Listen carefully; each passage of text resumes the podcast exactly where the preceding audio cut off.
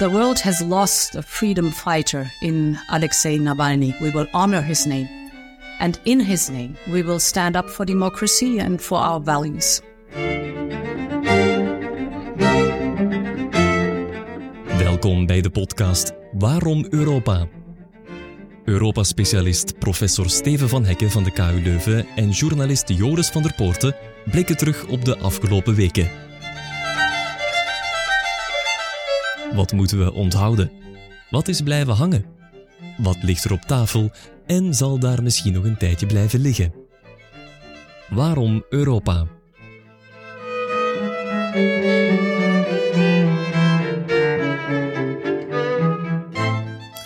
De oorlog in Oekraïne is zijn derde jaar ingegaan en dat in een maand waarin de Russische oppositieleider Navalny is overleden. Hoe moet het nu verder?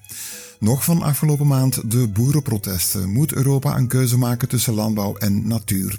En waarom kreeg Polen de afgelopen maand de boodschap dat het mag rekenen op maar liefst 137 miljard euro aan Europese middelen? Een boodschap van de Europese Commissie, waarvan Ursula von der Leyen heeft laten verstaan dat ze die ook na de verkiezingen wil leiden. Wat zijn haar kansen? Allemaal vragen voor Steven van Hekken en zoals steeds ook een gast, Karel Lano van de denktank CEPS, het Center for European Policy Studies. Dag Steven, dag Karel. Dag Joris. Dag Joris. Ja, we zijn een maand begonnen met een top waar de staatshoofden en regeringsleiders verrassend snel een akkoord bereikten over 50 miljard euro aan Oekraïne. En geëindigd met een oproep van commissievoorzitter von der Leyen om de rente op bevroren tegoeden van Russen te gebruiken om militair materieel te kopen voor Oekraïne. In de weken daartussen is de Oekraïnse stad Avdiivka in Russische handen gevallen. Heeft Europa een nieuw sanctiepakket tegen Rusland aangenomen en zijn Europese leiders op bezoek geweest in Kiev. Onder hen ook premier De Croo. We have to do more. We have to do it more quickly and we have to do it in a more efficient way. And many European countries are really looking at all possible solutions to be able to provide you with more ammunition on the short term. We know this is definitely needed and we will try to come with solutions in the next days or in the next weeks. Ja, het was een bezoek met von der Leyen, de Italiaanse premier Meloni, tijdelijk voorzitter van de G7, en de Canadese premier Trudeau. We moeten meer doen, hoorden we de Kroos zeggen. Is dat, Steven, samengevat de balans van het Europese antwoord tot nu toe op de oorlog, dat Europa meer moet doen? Ja, want Europa doet alleen genoeg om Oekraïne niet te doen verliezen, maar ze doet niet genoeg om Oekraïne ook te doen winnen. Op lange termijn is ondertussen het vooruitzicht en de stappen die daar naartoe gezet zijn. Het EU-lidmaatschap, dat is prima, maar dat brengt natuurlijk op korte termijn niet veel soelaas. Het geld speelt natuurlijk ook een belangrijke rol. Maar op zeer korte termijn, en dan spreken we niet over weken of maanden, maar eigenlijk uren, dagen, hebben ze wapens en ammunitie nodig en daar mangelt het aan. Ja, ik heb soms de indruk dat er pas gereageerd wordt als de druk echt hoog is. Hè? Als de energieprijzen pieken, dan zoeken we alternatieven. Vorig jaar worden 1 miljoen granaten beloofd tegen 1 maart van dit jaar. We dachten op dat moment dat er een Oekraïns lenteoffensief zou komen. De Wagner-troepen waren op weg naar Moskou. Weinig druk, die granaten blijven dan uit. Maar als Avdiivka valt, is er opnieuw druk. En zien we nieuwe initiatieven, zoals nu onder leiding van Tsjechië, dat buiten Europa op zoek gaat naar munitie. Nu kort samengevat, we lopen blijkbaar telkens achter de feiten aan. Ja, klopt. Het is hetzelfde patroon van in het begin. We starten nu op dezelfde manier het derde jaar van de oorlog. We hebben het gezien met wapens, met tanks, met gevechtsvliegtuigen, met luchtafweersystemen. Het gaat te traag. En er is te lang te veel interne discussie. We zien dat nu tussen Frankrijk en Duitsland, toch twee hoofdrolspelers. Dat zijn eigenlijk uh, ja, interne debatten die we ons nu niet kunnen veroorloven, denk ik. Ja, er is telkens een, een, een trigger nodig, Karel, om, om te reageren. Hoe zie je dat? Ja, dat is, dat is juist. Laten we zijn, er is altijd een, uh, ja, een crisis nodig om te reageren. Dat hebben we heel lang al gezien. Dat kennen we zeer goed in de Europese geschiedenis. Um, niet altijd, maar toch voor zeker de laatste twintig jaar is met crisis heeft men gereageerd. Kan men iets doen. Maar men mag niet vergeten dat op het niveau van defensiebeleid en buitenlands beleid in het algemeen uh, nog een weinig ontgonnen terrein is, zeker defensiebeleid op Europees vlak. Alles blijft zeer nationaal. En ik heb niet het gevoel dat met de redenen zal aanpakken om dat meer Europees te maken. Wat ik bedoel bijvoorbeeld, defensiemarkten blijven nationaal en zijn niet onderworpen aan Europese regels voor openbare aanbestedingen. Wat wil zeggen dat nationale markten met eigen nationale criteria werken voor bijvoorbeeld wapens, de, de millimeters van een um, kogels en zo bijvoorbeeld, of van munitie.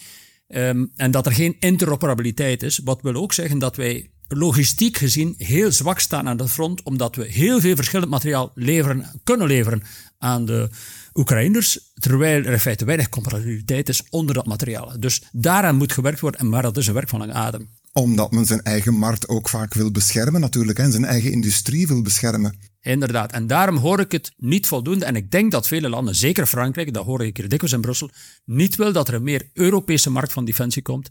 Ook omdat men bang is misschien dat de Amerikanen die zullen uitbuiten. Ja, en intussen heeft Europa zijn dertiende sanctiepakket tegen Rusland aangenomen. Nog eens bijna 200 Russen en organisaties op de sanctielijst. Exportbeperkingen voor bedrijven die leveren aan Rusland. Heeft dat allemaal effect? Voelt Rusland dat, Karel? Ik denk dat Rusland dat voelt, want we zien dat Rusland uh, in vooral in China en India en uh, Noord-Korea zoekt naar materieel, omdat ze het niet meer krijgt in het Westen. Maar het wijst er ook op dat wij als Westen veel te lang veel te naïef geweest zijn. Zoals bijvoorbeeld Kallas, de eerste minister van Estland, gisteren nog zei, of eergisteren. We hebben altijd geloofd in Rusland, maar we zien nu ook dat in alle statistieken blijkt dat Rusland enorm veel materiaal gekocht heeft voor de oorlog begon. Dus dat we moesten gezien hebben dat er enorme activiteit was van Rusland, waarop we weerom niet gereageerd hebben. Dus het bevestigt uw standpunt dat we maar te, te, weinig en te laat reageren. Ik zou er wel aan toevoegen dat Europa misschien te weinig en te laat gereageerd heeft. Ik zeg maar twee jaar geleden, begin van de oorlog. Maar toen was het de grote vrees van, wat als Poetin het nucleaire wapen inzet? En daarom was er de vrees, we kunnen niet te veel doen, want iedereen was in feite bevreesd van Rusland.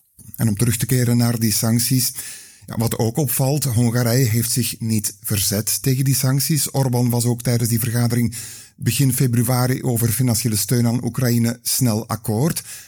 En een week geleden heeft het Hongaarse parlement ook ingestemd met het uh, lidmaatschap van Zweden ja, van de NAVO.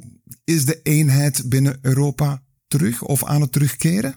Ik denk dat eenheid er, ik zeker denk ik, de voorbije twee jaar sedert die oorlog in Oekraïne altijd vrij sterk geweest is. In feite sterker dan voordien. Ondanks Orbán zijn houding? Maar Orbán speelt een spel en ik heb Orbán nooit zozeer au serieus genomen. Ik dacht, die man roept hard, zoals bijvoorbeeld andere populisten eh, die we kennen. Maar uiteindelijk legt hij ze neer. Hij vertegenwoordigt ook maar een heel klein land dat daarboven economisch gezien het niet zo goed doet. Dus dat financiële middelen nodig heeft van de Europese Unie om in feite zijn economische groei waar te maken. Maar ook um, de hele zaak bijvoorbeeld met, met de NATO, dat heeft dan te maken met andere zaken. Maar dan zien we dat Turkije daar vroeger mee instemt dan Hongarije. Dan zeg je, ja, hoe is het mogelijk? Ik denk dat Hongarije als een klein land zich niet kan veroorloven zo lang ja, alleen te staan in de Europese Unie. Uh, ook al heeft het speciale redenen om speciale relaties met Rusland te onderhouden. Wat is jouw analyse, Steven? Hè? Hongarije dat nu ja, drie keer na elkaar meedoet met alle andere Europese landen. Zie jij de eenheid terugkeren? Of is het zoals uh, Karel zegt, ja, toch allemaal te relativeren, die houding van Orbán? Ja, ik ben het eens met de analyse van Karel. Het opvallendste blijft toch dat die lidstaten op één lijn blijven en dat er toch opnieuw een sanctiepakket is goedgekeurd. De rode lijn bij Orbán is altijd of het schade toebrengt aan Hongaarse belangen. En als dat van de baan is, oké, hij heeft veel airplay gekregen, hij trekt heel veel aandacht.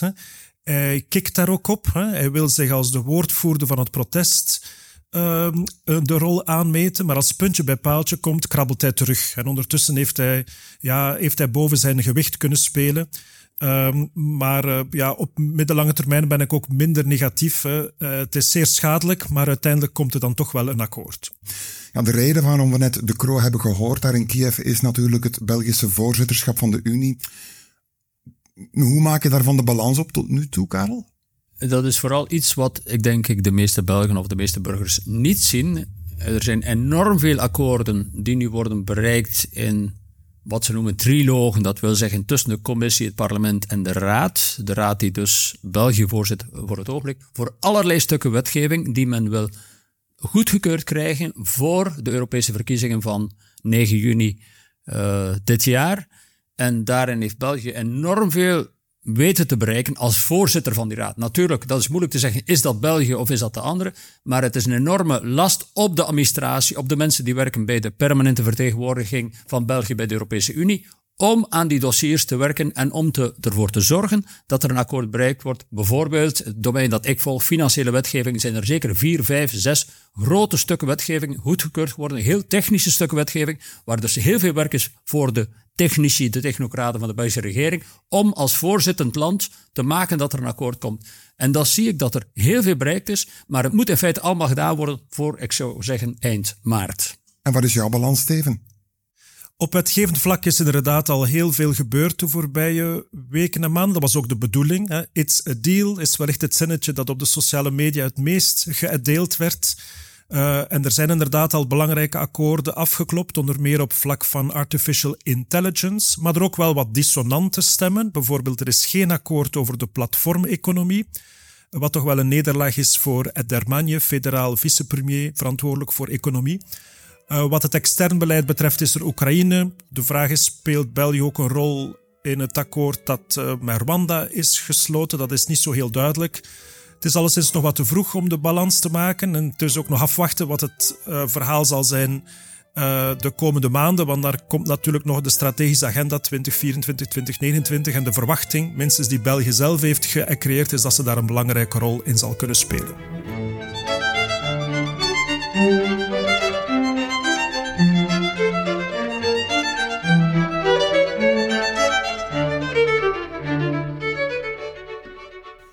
Van de landen die massaal Oekraïnse vluchtelingen opvangen is Polen. Zowat een miljoen Oekraïners zijn er. Het land heeft daar de afgelopen maand nog eens lof voor gekregen en het ziet ook geld zijn richting uitgaan. We horen de Poolse premier Donald Tusk. Tak, ale mamy to. Słuchajcie, to jest na polskie, to jest 600 miliardów złotych. To są... Yy, to jest naprawdę góra pieniędzy, którą dobrze wykorzystamy i którą wykorzystamy też żeby rozładować to wszystko, co budzi dzisiaj takie napięcie i niepokoje. Ja, het gaat om een berg geld, zegt Tusk. 600 miljard zloty, omgerekend 137 miljard euro. En we gaan het gebruiken om de spanning en onrust in ons land weg te nemen, zegt hij. Ja, voor een goed begrip, Steven, het is geen compensatie voor de opvang van die Oekraïnse vluchtelingen. Het geld gaat naar Polen omwille van iets anders. Ja, het heeft zelfs helemaal niets te maken met de oorlog in Oekraïne. Het is eigenlijk het uitbetalen, min of meer, van geld dat op een geblokkeerde rekening stond hè, en waar de Polen sowieso recht op hadden, maar uh, dat niet werd overgeschreven omwille van problemen met de rechtsstaat. Uh, dat gaat over het corona-herstelfonds, Next Generation EU, dus het grote plan van Europa om uh, via deels leningen en subsidies de economie terug op te krikken. Dat is ongeveer de helft van het geld uh, waarover sprake is. Het andere geld zijn de cohesiefondsen, dus de gewone begroting. Polen krijgt nu toch haar deel. Uh, de commissie von der Leyen heeft daar heel lang Hongarije willen isoleren en ze blijft dat ook doen. Ze heeft al tegemoetkomingen gedaan ten aanzien van de vorige Poolse regering. Ze ziet nu opnieuw stappen door de nieuwe regering van Donald Tusk. Uh, en ze blijft dus op dezelfde lijn. Het glas is half vol. We geven het voordeel van de twijfel en de extra inspanningen worden beloond met vers Europees geld. Ja, wat die extra inspanningen betreft, Karel, zien we in Polen op het terrein al zaken veranderen? Voor zover ik hoor, toch heel veel. Laten we zeggen bijvoorbeeld mediawetgeving, die door de vorige regering was uh, aanvaard, die, is uh, verworpen. Ook uh, de rechtbank, er wordt aan gewerkt. Een relatie natuurlijk met de president is moeilijk, maar ik zie het een groeien richting evolueren. Maar het belangrijkste is voor de Europese Unie is dat Polen en Hongarije onder de vorige regering speelden zo min of meer onder één hoedje tegen de EU, tegen Brussel. En die factor, Polen is nu volledig weg. Er is een enorme samenwerking tussen Tusk, die dus een voormalige voorzitter was van de Europese Raad, de functie die vandaag Michel bekleedt, en de Europese Commissie. En dat is enorm belangrijk. Polen is toch een groot land, ook naar Rusland toe, naar Oost-Europa toe, om te tonen dus dat Polen een stabiliserende factor is. Niet de factor die het vroeger was, die in feite werkte tegen de Europese Unie en tegen veel Europese regelgeving. Ik denk maar op vlak voor bijvoorbeeld van scheiding van machten, of bijvoorbeeld gendergelijkheid of dergelijke meer. Zie hem slagen, uh, Tusk, Steven, in, in, in Polen, in, in die veranderingen, in dat proces dat hij op gang heeft gezet? Ik denk het wel, maar ja, er moet nog een belangrijke factor uit de weg. Dat is inderdaad president Duda. En daarvoor is het wachten tot de presidentsverkiezingen. Die vinden pas volgende, volgend jaar plaats. Uh, tussentijds is het duidelijk dat hij inderdaad uh, heel wat werven heeft geopend. En uh, niet alleen intern, maar ook, zoals Karel al zei, extern ook. Hij eist duidelijk een leiderschapsrol op binnen de Europese Unie. Hij zal de landen van Centraal- en Oost-Europa opnieuw op sleeptouw nemen. En er teken zich interessante tandemmen af hè, met Kaja Kallas in, Estland, ook met de nieuwe Finse president Alexander Stubb. Hè. Uh, dus er komen wel een aantal krachten onder stoom die zeer anti-Russisch zijn, pro-NAVO. Uh, dus dat is interessant om uh, ook de komende maanden nog in de gaten te houden. Gaan we zeker doen. Nu, een van die uitdagingen waar Tusk voor staat, is de ongenoegen bij de Poolse boeren wegnemen. Die zijn boos omdat goedkopere Oekraïnse landbouwproducten hun land binnenkomen. Er zijn al wekenlang blokkades aan de Poolse-Oekraïnse grens. En dat brengt ons bij het boerenprotest tegen het landbouwbeleid in Europa. The Commission proposed SUR, which is the worthy aim to reduce the risks of chemical plant production products. But the SUR proposal has become a symbol of polarization. It has been rejected by the European Parliament. There is no progress anymore in the Council either. So we have to do something. And that is why I will propose to the College to withdraw this proposal. But of course, the topic stays and to move forward and to move forward more dialogue and a different approach is needed and on this basis the commission could make a new proposal with much more matured, matured content and with the stakeholders together Dat was commissievoorzitter von der Leyen tijdens een toespraak voor het Europees Parlement. Samengevat, het voorstel om het gebruik van pesticiden te verminderen wordt ingetrokken. Een antwoord op het boerenprotest. Steven, ging ze toch niet snel overstag? Ja, als je het fragment goed beluistert, eigenlijk niet. Hè? Want zoals ze zelf zei, er was al geen meerderheid meer in het Europese parlement. Het oorspronkelijk voorstel was zodanig uitgekleed dat onder meer de Groenen het al niet meer steunden. De lidstaten raakten het niet over eens en dus heeft ze het teruggetrokken. Zij strijkt dan de eer op, of probeert de eer op te strijken van iets dat eigenlijk al half uh, caduc was. Een beetje een vreemde gang van zaken. Dus ze is daar redelijk goed in, in die communicatie, met een afgestreken en gezicht. Binnenkort Oscars, beste vrouwelijke hoofdrol Europa, dat gaat ze zeker winnen. Uh, ze doet alsof ze daar niets mee, mee te maken heeft. Hè. En ze komt er nog mee weg ook. Hè. Terwijl ze eigenlijk de moed zou moeten hebben van kijk, we hebben dat debat al gehad. Um, iedereen heeft zijn zeg kunnen doen. We gaan nu een beslissing nemen en daar zal iedereen zich naar moeten schikken. Dat doet ze duidelijk niet. Het is minder een antwoord op de boerenprotesten dan we denken. Uh, ja, het is zeer electoraal. Hè. Ze wil natuurlijk uh, de Duitse boeren niet voor het hoofd stoten. Dat heeft daar uiteraard mee te maken. ik, zie je, ik zie je knikken, Karel. Ja, de boeren blijven natuurlijk, er zijn een heel kleine groep, zoals iedereen weet, maar blijven natuurlijk een enorme vermenigvuldiger van opinies over uh, allerlei zaken, zoals in dat geval, laten we zeggen, ik denk maar het gebruik van pesticiden. Maar ik zou zeggen dat die, die zaak, ja, ten eerste duidt het erop dat de commissie een, een buitengewone macht heeft. De commissie kan voorstellen maken, maar ze ook intrekken. Maar de commissie is een pure administratie, is geen parlement. In andere landen, in de VS, maar ook in andere lidstaten, zou het parlement zijn die iets voorstelt en iets terugtrekt. Dus daarin zie je altijd, het is een rare technocratische constructie. Maar ten tweede zou ik zeggen, het probleem blijft niet minder urgent. Uh, de kwestie van de glyfosaten bijvoorbeeld is bekend. Het product dat gebruikt wordt voor Roundup, waarvoor 1 miljoen handtekeningen geweest zijn onder het Europese burgersinitiatief om het te verbieden. De commissie heeft naar het comité geluisterd, weer naar de technocratie, comité van 10 personen of 15 personen, om te zeggen, nee, het is niet schadelijk. En tegen die 1 miljoen handtekeningen te zeggen, wij we luisteren naar het comité, maar niet naar jullie. Een van de weinige burgerinitiatieven die het gehaald heeft op Europees vlak. Dus ik stel me grote vragen over die impact van allerlei, ik zeg maar, lobby's op Europees vlak tegenover het algemene belang, wat toch meer belang zou hebben, denk ik, bij een strikter verbod op pesticiden. Dus ik kijk er naar uit wat de commissie zal doen, nu waarschijnlijk in de volgende termijn, over dat thema. Ja, en dat boerenprotest krijgt in veel landen de steun van de Christen-Democraten, ook bij ons. Inderdaad, en dat is die politieke dimensie inderdaad. Die ja, en in het Europees Parlement is dat de EVP en die fractie heeft tevergeefs geprobeerd om de Natuurherstelwet tegen te houden. Dat is niet gebeurd. Die wet is afgelopen maand toch gestemd. Ze moet nu wel nog naar de lidstaten. Hoe zie je het daar, Karel? Want Het zou natuurlijk niet de eerste keer zijn hè, dat het dan bij de lidstaten vastzit dat Duitsland bijvoorbeeld zijn kar keert. Inderdaad, dat is nog altijd mogelijk. Zoals we gisteren zagen, of eergisteren met de zorgplichtwet. Ook iets dat heel lang al besproken wordt. Laten we zeggen de, wat ze noemen de waardeketens verantwoordelijkheidswet dat die nu plots nog in het allerlaatste fase na een akkoord tussen, in de triloog tussen de drie partijen, waar een akkoord was, ik denk ik in december of begin januari, plots werd er gisteren of eergisteren gezegd, Italië, Duitsland en nog een derde land zijn niet meer akkoord. Dus hetzelfde zou nog kunnen gebeuren met de natuurherstelwet, uh, en ik vrees er ook voor.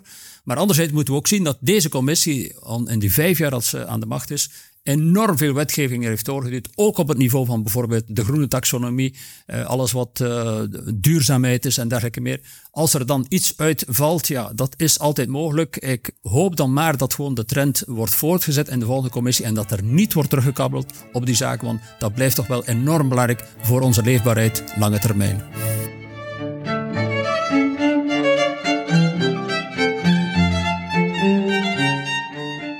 Over de EVP gesproken, die partij heeft afgelopen maand bekendgemaakt wie voor haar de volgende Europese Commissie moet leiden. We horen de voorzitter van de EVP, Manfred Weber. We just had a, a, intensive discussion, long discussion with Ursula von der Leyen in the EPP group, and I can announce that the EPP group supports Ursula von der Leyen's candidacy as lead candidate for the EPP party. Von, Ursula von der Leyen delivered in the last years. Uh, the European Union was in good hands. And that's why for us it is logical that Ursula von der Leyen as uh, Commission President is our candidate. And let me also say it's quite logical that from our point of view she is the next Commission President. Ja, von der Leyen dus als kandidaat van de EVP. Dat wordt dan lastig campagne voeren, Karel. Want ja, wat moet ze nu doen? Hè? Uitpakken met die Green Deal hè? als nalatenschap van, van deze commissie.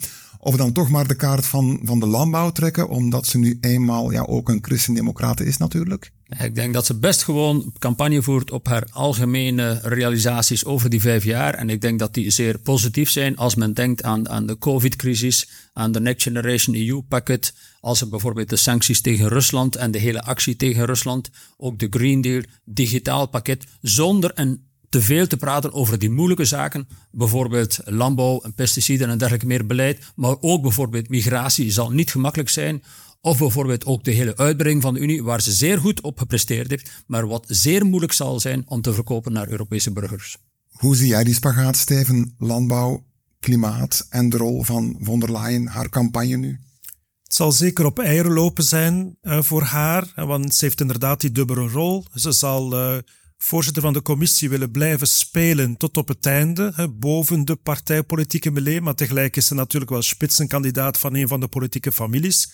Wat haar helpt is dat ze strikt genomen zelf geen kandidaat is. Ze doet niet mee in de Duitse parlementsverkiezingen. En dus mijn inschatting is dat ze zich op bepaalde tijdstippen zal laten horen als het moet. Als ze door de EVP op het schild wordt gehezen, als ze het programma moet verdedigen, maar dat ze zich in de feiten ver van de campagne zal houden.